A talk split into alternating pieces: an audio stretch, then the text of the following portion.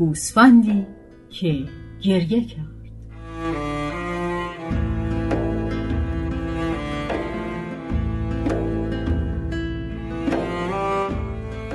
نوشته علی اکبر کرمانی نژاد.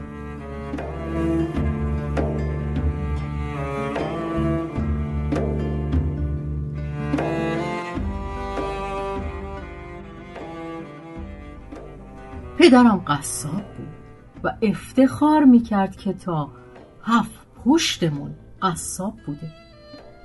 اما از وقت بد من یا بخت بد خانوادم ذات من طوری است که از حیوانها میترسم. یعنی از هر موجودی که روی چهار دست و پا راه برود میترسم.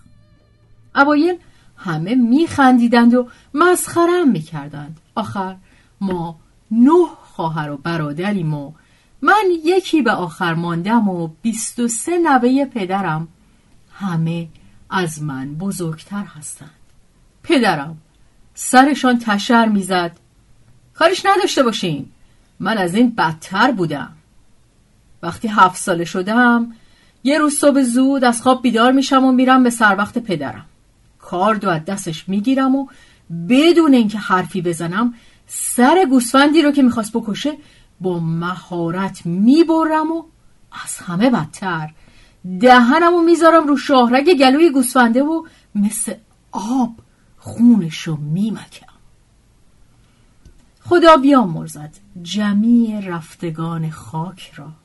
مرحوم پدرم دستی به سرم می‌کشید و با لذت ادامه می‌داد. پدر خدا بیامرزم وقتی پوزه پرخون منو می‌بینه و اون چشای خون گرفتم و از ذوق می‌خواسته سکته کنه.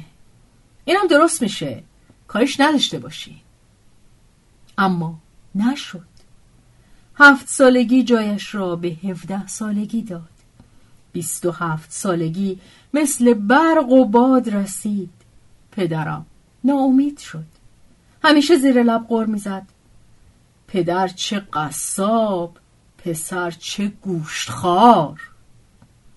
هیچ وقت معنای حرفش را نفهمیدم.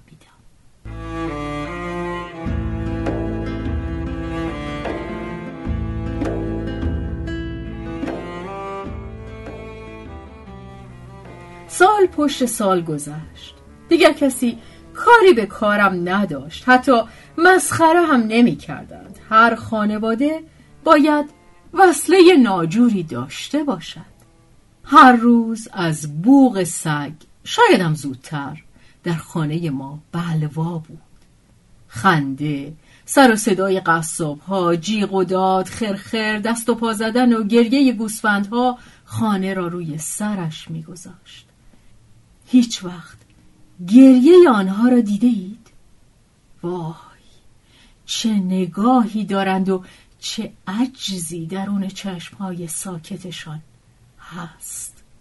انگار فوش می‌دهند.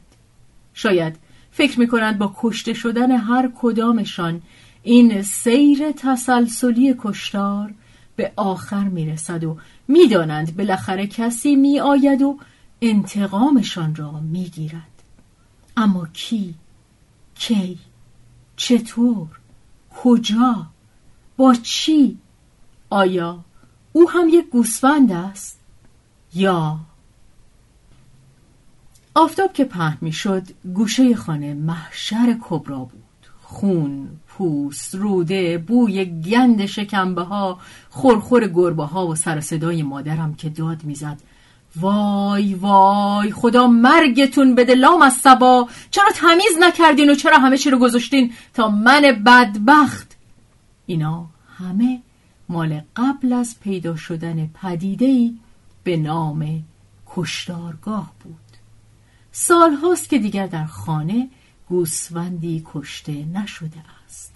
البته بعضی وقتها قاچاقی این کار را می کنند آن هم گوسفندهایی که حتما عیب و علتی دارند و کشتارگاه اجازه کشتنشان را نمی دهد و ده روز اول محرم.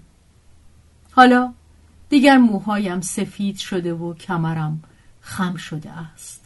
اما هنوز هم پدرم این را ننگ بزرگی برای خانواده می‌دانست و به همین دلیل عمری نکرد. البته در خانواده ما هفتاد سالگی اوج جوانمرگی است. مادرم همین چند سال پیش عمرش را داد به شما و من از همیشه تنها تر شدم. برادر بزرگم سرسنف قصاب های شهر است و چه کیا و بیایی دارد جمعیت خانواده آنقدر زیاد شده است که دیگر همدیگر را نمی شناسند. خیلی ها مثل زنبورهای اصل از این کندو کوچ کرده و برای خودشان دم و دستگاهی خاص دارند. تشکیلاتی وسیعتر و بزرگتر از دم و دستگاه برادرم و دار و دستش به هم زده اند.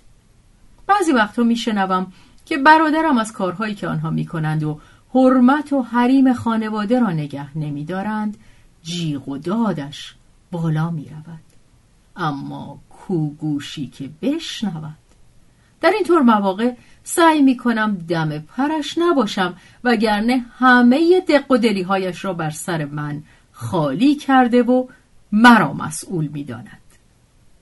همین سسول بازی تو و افرادی مثل تو باعث این بل بشو شده. وگرنه کی فکر می‌کرد توی خانواده با این قدمت و اون همه آبرو و حیثیت یه همچین کارایی بشه؟ بعضی وقتها می‌گویم نکنه راست میگه. می نشینم کلام قاضی می کنم هرچی می گردم می بینم نه من کاری نکردم.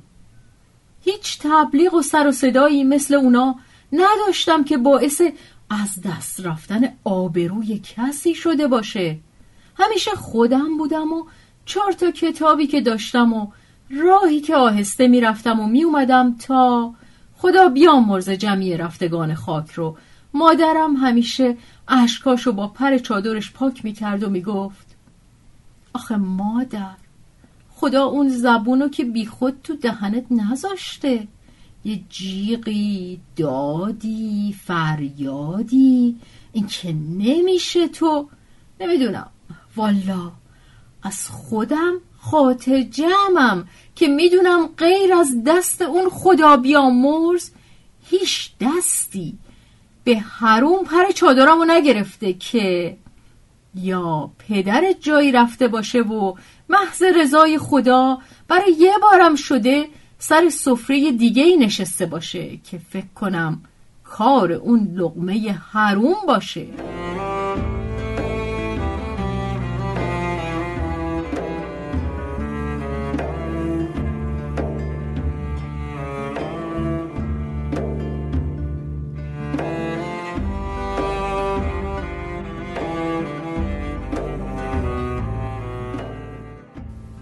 بیچاره مادرم. تا وقتی که مرد یک لحظه چشم از من بر نداشت و اون چشم ها چه شبهایی که تا صبح بالای سرم خون نباریدند. وقتی زنم با یکی از سلاخایی که همیشه تو خونه پلاس بود فرار کرد چه شور و شیونی راه انداخت. وادار کرد همه طایفه دست از کار و زندگیشون بکشند و دنبالشون بگردند تا وقتی گوش و دماغ بریده اونا رو نیاوردند آروم نشد. خدا بیامرزدش. شبها کنارم می نشست و اشک می ریخت وقتی ازش می پرسیدم آخه چرا مادر؟ می گفت ننه حرف نشخار آدمی زاده حرف بزن. کسی که نیست.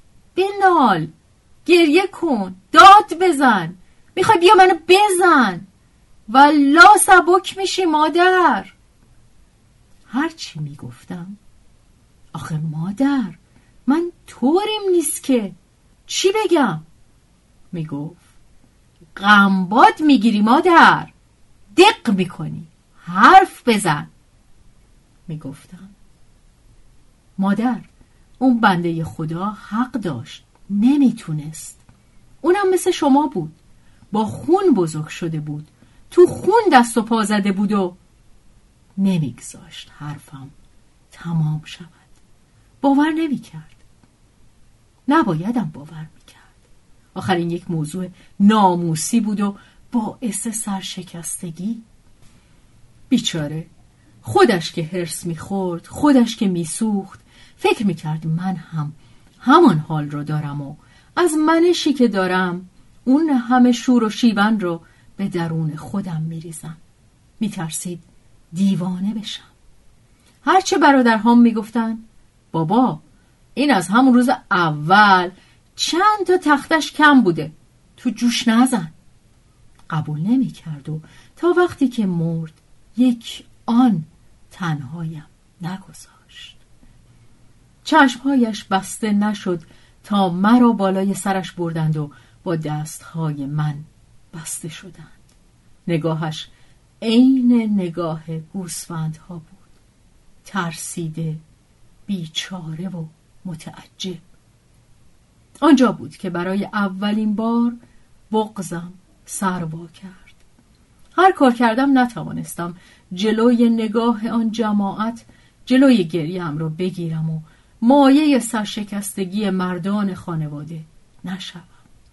آنجا بود که معنای ترسم را فهمیدم. شما که نمی‌دانید شاید هم می‌دانید و هزار بار دیده اید و ندیده گذشته اید ترسی در چشم گوسفندها هست که جگر آدم را آب می کند زجر و ضعفی که آدم دلش می‌خواهد سرش را به سنگ بکوبد و داد بزند آخه چرا؟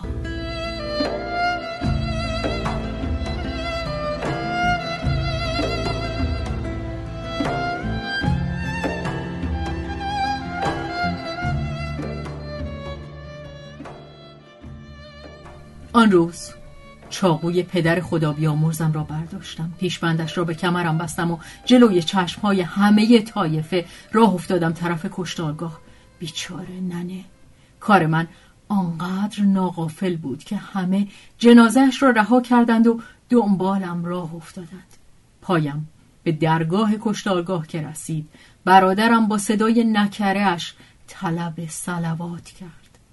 همه سلاخ ها دست از کار کشیدند و راه دادند تا خودم را به یک گوسفند برسانم. اما نمی‌خواستم.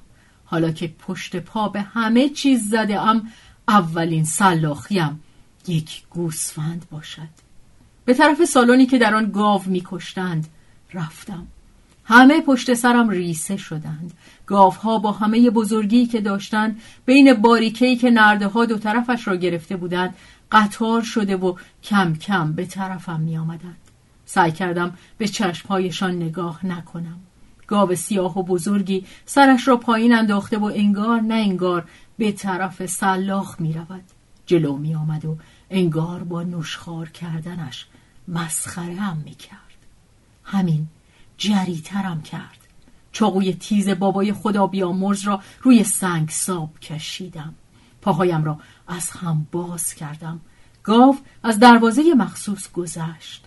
بوی خون که به دماغش خورد و شاید آن همه لاشه را که دید جا زد.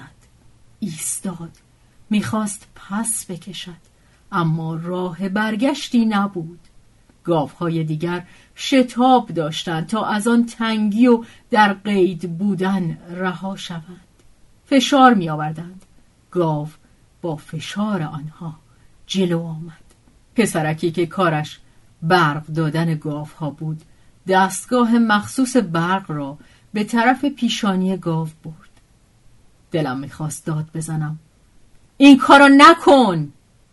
اما چیزی جلوی زبانم را گرفت.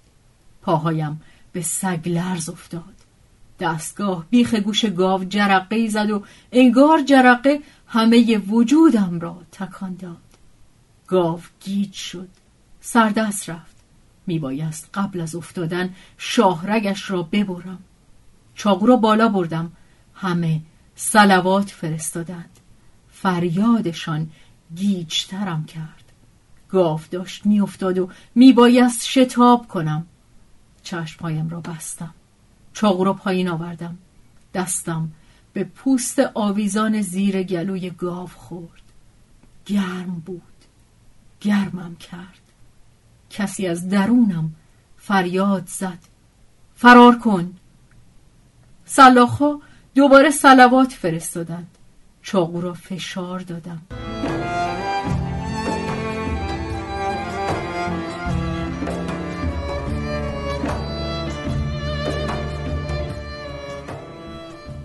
جر بریدن پوست تا تیره پشتم دوید.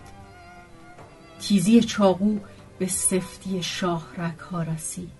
سنگینی سر گاو به چاقو فشار آورد. خون تیرک زد. میبایست فورا دستم را پس بکشم. نکشیدم. میبایست خودم را پس بکشم.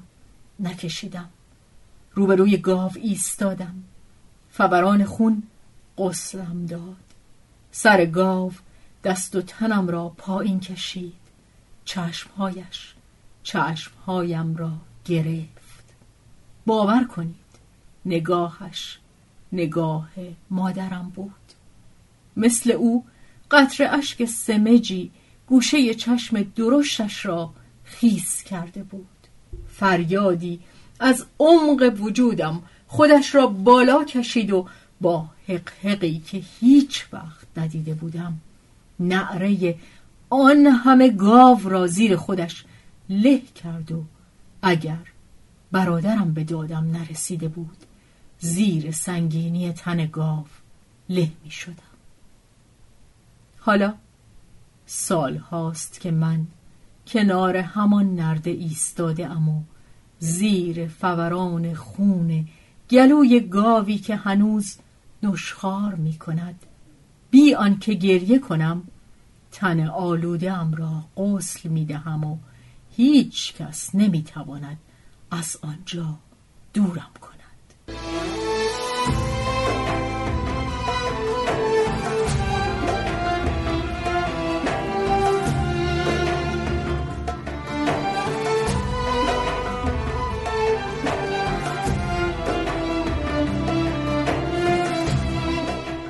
با اجرای شهرزاد فتوحی.